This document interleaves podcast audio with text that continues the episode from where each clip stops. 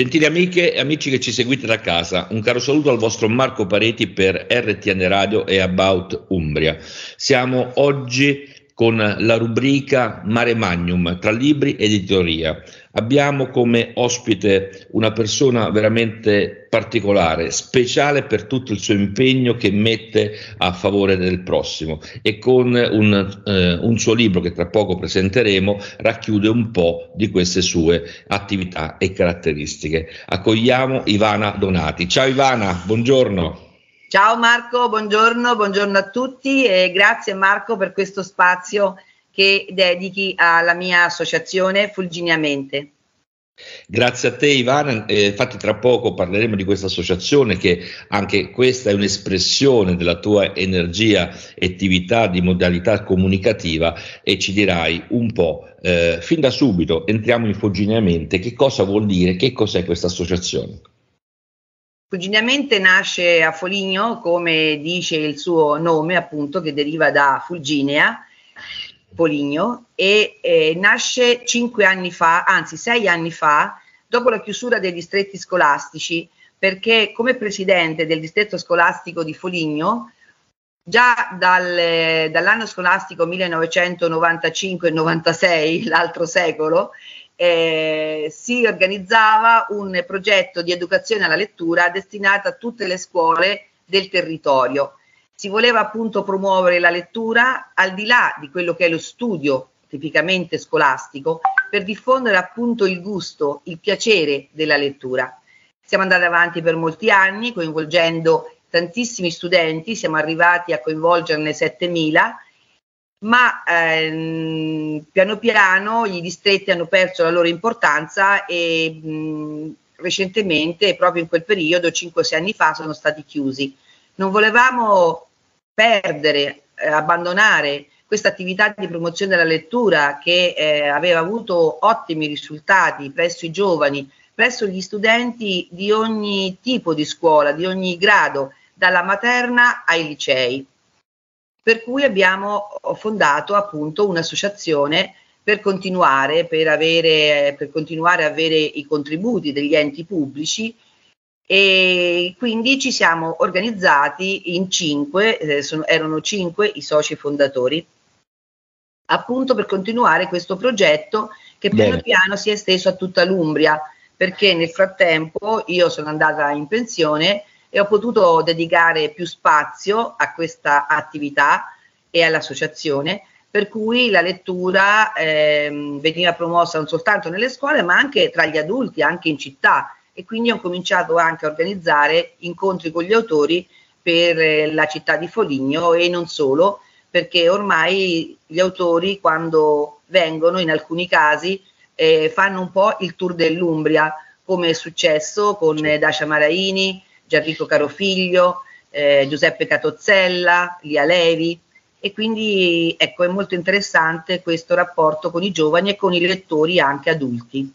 Bene, bene Ivana, infatti grazie di questa presentazione, ma eh, io ringrazio te per la tua disponibilità perché so che eh, porti sempre cose molto interessanti di spessore, sicuramente i nostri ascoltatori di RTN Radio, di About Umbria eh, saranno molto interessati. Perché, è un piacere il piacere è, è, nostro perché appunto il, il, il, libro che si intitola Sotto il segno del Covid nasce da un'iniziativa un po' particolare, ma eh, soprattutto eh, Ivana tu hai suggerito, ma insomma eh, lo ricordo io, tu eh, sei stata una docente eh, che ha lavorato molto bene nelle scuole, hai studiato lingue straniere presso l'Università di Perugia, sei spellana eh, no, di, di, eh, di, nascita, ma anche eh, insomma, eh, sei rimasta molto attaccata al, a Spello, così come a Foligno o comunque all'Umbria, all'Umbria in, in, in, genere.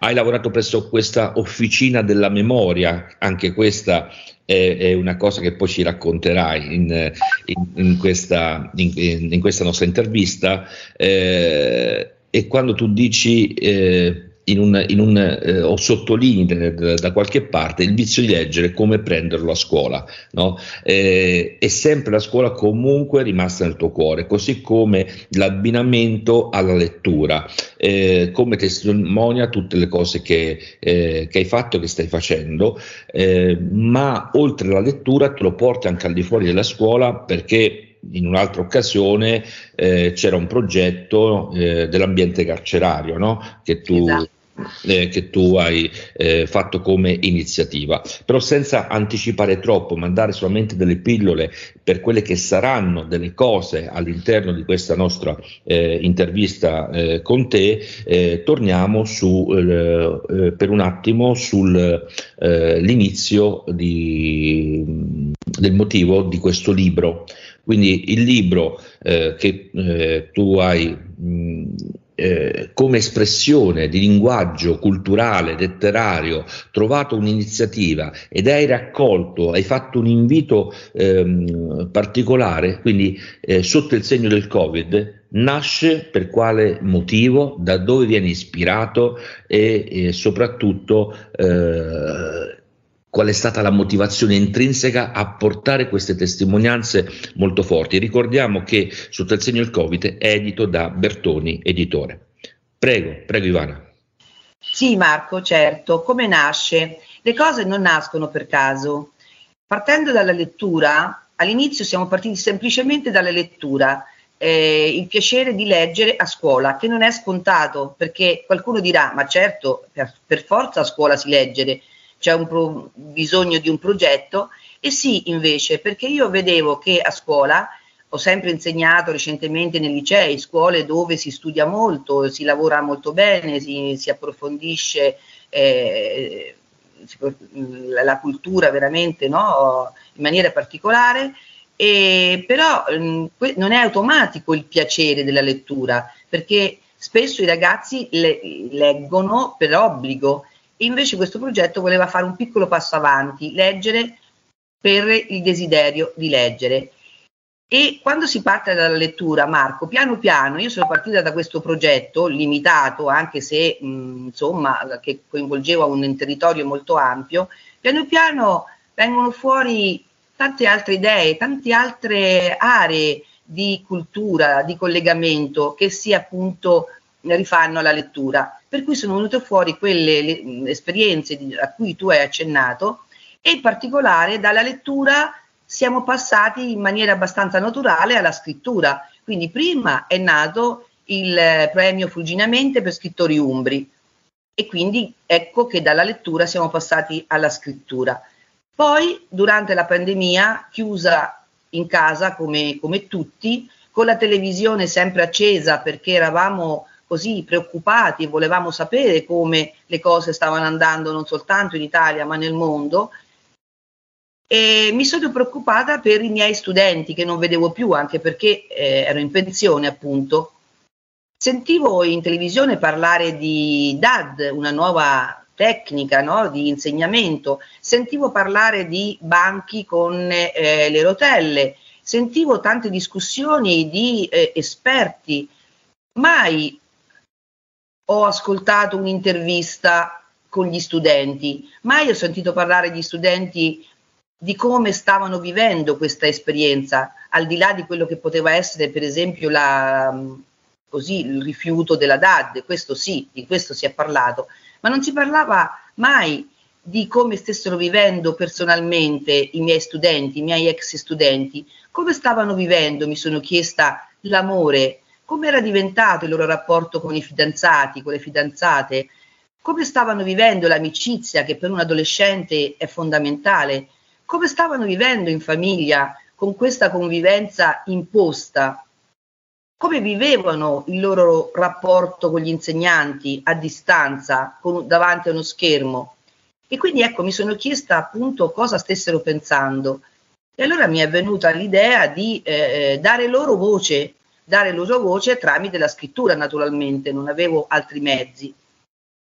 E allora abbiamo pensato con la mia associazione che ha accolto con gioia questa mia intuizione, questa mia idea, abbiamo pensato di appunto fare un concorso ma nazionale abbiamo detto, perché non ci basta sapere come stanno vivendo l'esperienza gli studenti umbri, ma anche in Sicilia, ma anche in Friuli Venezia Giulia, insomma un po' in tutta Italia.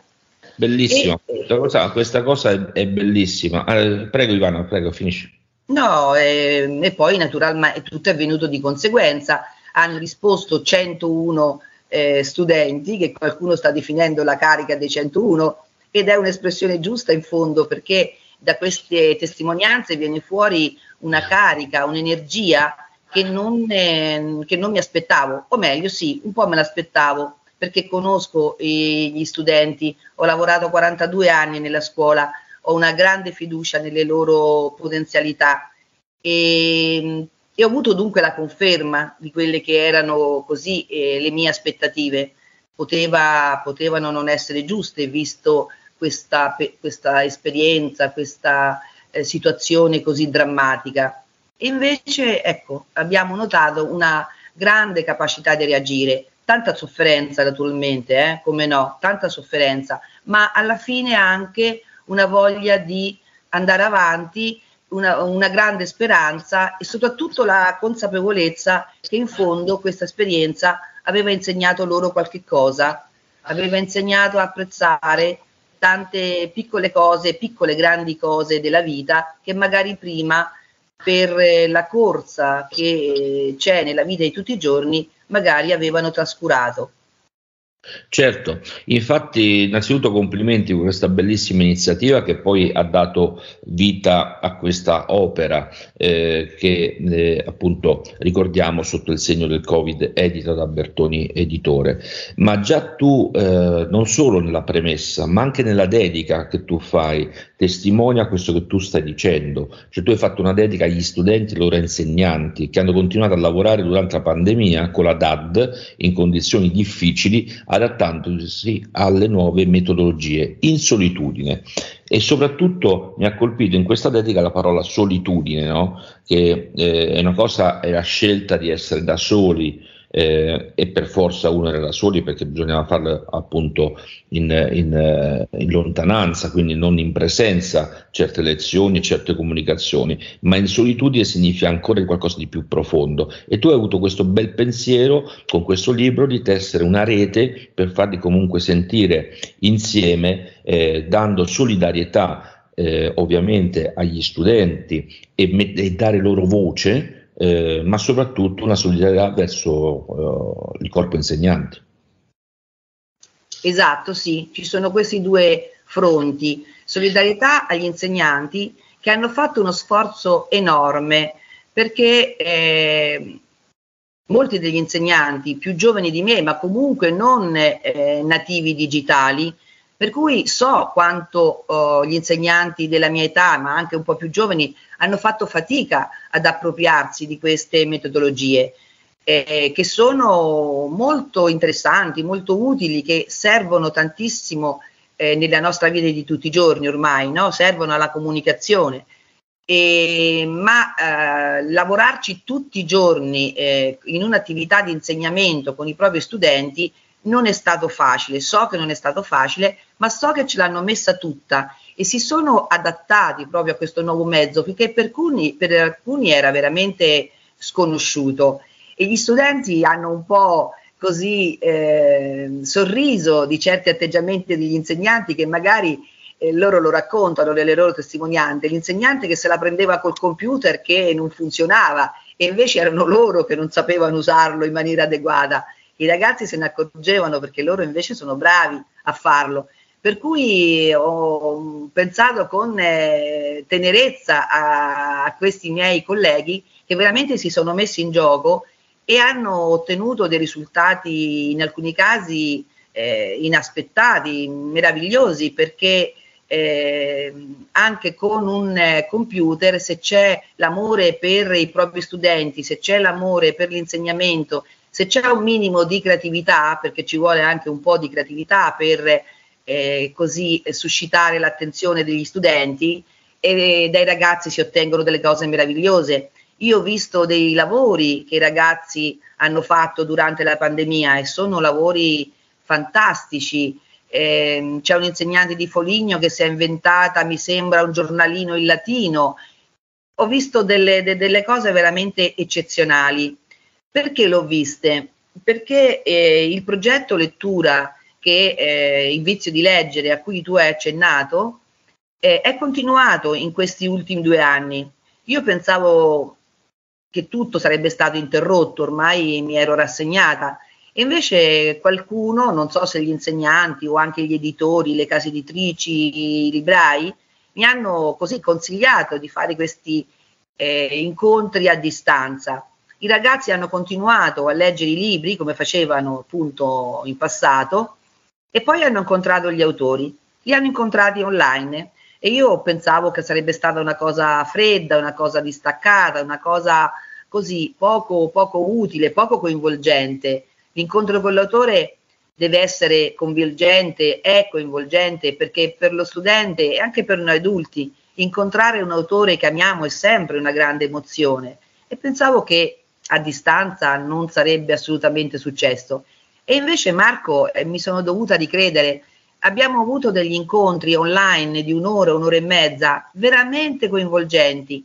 I ragazzi erano tranquilli, sereni, più che in presenza e presentavano con orgoglio i loro eh, prodotti, i loro lavori agli scrittori e che a loro volta erano appunto sorpresi eh, positivamente da questa grande attività che nonostante tutto si continuava a fare a scuola e quindi è stata veramente un'esperienza interessante in questi due anni davanti a un computer. Io ho passato dei momenti veramente belli e che hanno un po' colmato la mia solitudine così personale, veramente è stato utile. Come io dico spesso, qualche volta la lettura salva la vita. Bellissima questa, bellissima, grazie Ivana per averci dato anche questa bellissima riflessione. Ora, il titolo del libro, eh, appunto sotto il segno del Covid, eh, è un po' come mh, mm, tu dici, anzi la, come la redazione dice, eh, è, na- è, un po' parafrasando il titolo di una canzone di Venditti, no? che era sotto il segno sì. dei, dei, pesci, da questo eh, è nato come, come, come similitudine. Ma, sì, sì, è un'intuizione di una socia fondatrice, Donatella Cauli, che ha avuto questa, questa idea. Bene, eh, che salutiamo, che, eh, che salutiamo, e ringraziamo. Ecco, in, in, in questa eh, opera, in questo ehm, progetto che viene appunto esplicato attraverso anche questo libro, eh, ci sono questi ehm, 101 tra studenti e studentesse no? che hanno dovuto eh, presentare un elaborato eh, non più di 7000 battute eh, per poter dare il contenuto, comunque far vivere il contenuto, ma c'è dietro un bel gruppo di redazione e ce ne, esatto. vuoi, parlare, ce ne vuoi parlare come è nato questo gruppo di redazione, che, qual è, è stata l'attività che c'è stato, perché c'è stato un grandissimo lavoro eh, per raccogliere tutti questi elaborati e portarli, eh, classificarli, metterli all'interno e sicuramente ci sono stati dei lavori di raccordo ehm, eh, non indifferente. Quindi ci racconti un po' dietro le quinte per arrivare poi al libro che cosa è successo, che cosa avete fatto. Sì, grazie Marco di questa domanda perché io così qualche volta ho le idee e, e, e non penso poi al grande lavoro che, che, ci sarà dopo. Quindi le mie socie si preoccupano quando io dico che ho avuto un'idea, perché poi sanno che ci sarà molto lavoro da fare. Io spesso non ci penso e, e quindi loro mi rimproverano un po' per questo. Sì, eh, sono arrivati tutti questi lavori da tutta Italia quindi già c'è stato un lavoro difficile di catalogazione perché arrivavano tutti questi lavori, bisognava trascrivere i loro dati, nomi, cognomi, indirizzo email per poterli contattare in seguito, numeri di telefono, l'indirizzo degli insegnanti, quindi c'è stato questo eh, grande lavoro di catalogazione su un foglio Excel e, e quindi già, già eh, fin dall'inizio è stata abbastanza, così, abbastanza laboriosa l'attività. Poi, eh, ecco, bisognava leggerli. Allora, che facciamo? Sono troppo lunghi? Li tagliamo? Naturalmente no, erano così interessanti che anche se eh, superavano il numero delle battute indicate, naturalmente li abbiamo accettati così come erano. Li correggiamo? Li correggiamo e eh, bisogna fare attenzione perché nel correggerli non possiamo cambiare il loro stile, la loro spontaneità. Quindi abbiamo deciso di correggere solo le cose che potevano dare veramente fastidio, come un errore di battitura, come la punteggiatura. Quindi abbiamo cercato di rispettare il loro stile, eh, così correggendo soltanto le cose veramente eh, così che potevano dar fastidio nella lettura. Quindi se nella lettura vi accorgete che magari eh, qualche frase, qualche mh, eh, sì, qualche frase è un po' troppo comp- poco chiara, così, ecco, sappiate che noi abbiamo voluto cercare, abbiamo cercato di lasciare il loro, eh, abbiamo rispettato il loro modo di esprimersi. E poi un'altra cosa, pensavamo di sceglierli e invece li abbiamo accettati tutti perché erano tutti significativi, alcuni più lunghi, alcuni più corti alcuni più interessanti, altri meno, ma sempre inter- ehm, interessanti dal punto di vista dell'esperienza individuale. Magari erano meno interessanti dal punto di vista letterario, ma come testimonianza erano comunque interessanti. Allora abbiamo creato un gruppo di lavoro, e sono dieci credo, le persone che hanno letto e riletto perché come sa bene chi, io non lo sapevo, non avevo questa esperienza, come sa bene eh, chi eh, pubblica i libri, l'editor, la figura dell'editor che io non conosco bene, ma eh, è un lavoro ehm, lungo, delicato, perché eh, ogni volta che rileggi trovi qualcosa che magari eh, stona e quindi eh, lo sistemi di nuovo. Insomma, è un lavoro, un lavoro molto delicato e per di più c'era l'esigenza appunto di rispettare lo studente che, aveva, che, aveva, che si era espresso, che aveva scritto. Poi abbiamo anche deciso di ehm, dividerlo in capitoli per rendere magari un pochino più agevole la lettura e abbiamo usato le tematiche del sottotitolo la vita, l'amore, l'amicizia, la famiglia, la scuola, durante eh, la pandemia, per cui abbiamo suddiviso il libro in, mi pare, cinque capitoli, credo che siano cinque capitoli. E quindi poi, ecco, finalmente, dopo aver scelto la copertina, perché anche quello è stato un lavoro abbastanza così eh, delicato, perché sappiamo bene da lettori quando sia importante in un libro il titolo, quanto sia importante la copertina. Per cui ecco, abbiamo lavorato anche su questo e insomma è un lavoro che da, è durato da gennaio a ottobre 2021. Bene, sotto il segno del Covid la copertina è stata fatta da una... Da Simona Badiali. Simona Badiali che tra l'altro è di, di Foligno che mh, ha avuto una bellissima idea, avete ragionato insieme, ma l'ha eh, posta col suo linguaggio artistico eh, molto bella a, all'interno, ma significativa, significativa, è veramente semplice ma veramente significativa, fa capire tante cose cosa c'è dietro questa copertina. E quindi complimenti a voi e complimenti a tutta la redazione. Simona Badiali e a, e a, tutta la redazione che avete fatto questo lavoro e ovviamente a Simona Bagliali che ha fatto questa, questa bella copertina. Ma eh, c'è, c'è, una cosa che volevo riflettere perché eh, mettendomi il cappello da pedagogo per quello che io sono nel, per, per, per, i miei studi, so che questo è un momento talmente formativo, questo libro, ehm, che ha portato ehm, veramente a riflettere, anche a interrogarsi ai ragazzi e questi 101 come, che sono appunto come accennavi tu, facendo riferimento un po' a qualcuno che ha detto La carica dei 101, il famoso film di Walt Disney, dei, dei cani, che eh, molto bello. Chi è che non l'ha visto quel film lì nelle proprie, o da genitori o da... L'abbiamo, l'abbiamo visto tante volte perché i nostri figli lo rivedevano, lo rivedevano e lo rivedevano. Certo, è certo, quindi ha segnato un po' i momenti diversi, un po' mom- degli attimi della nostra vita.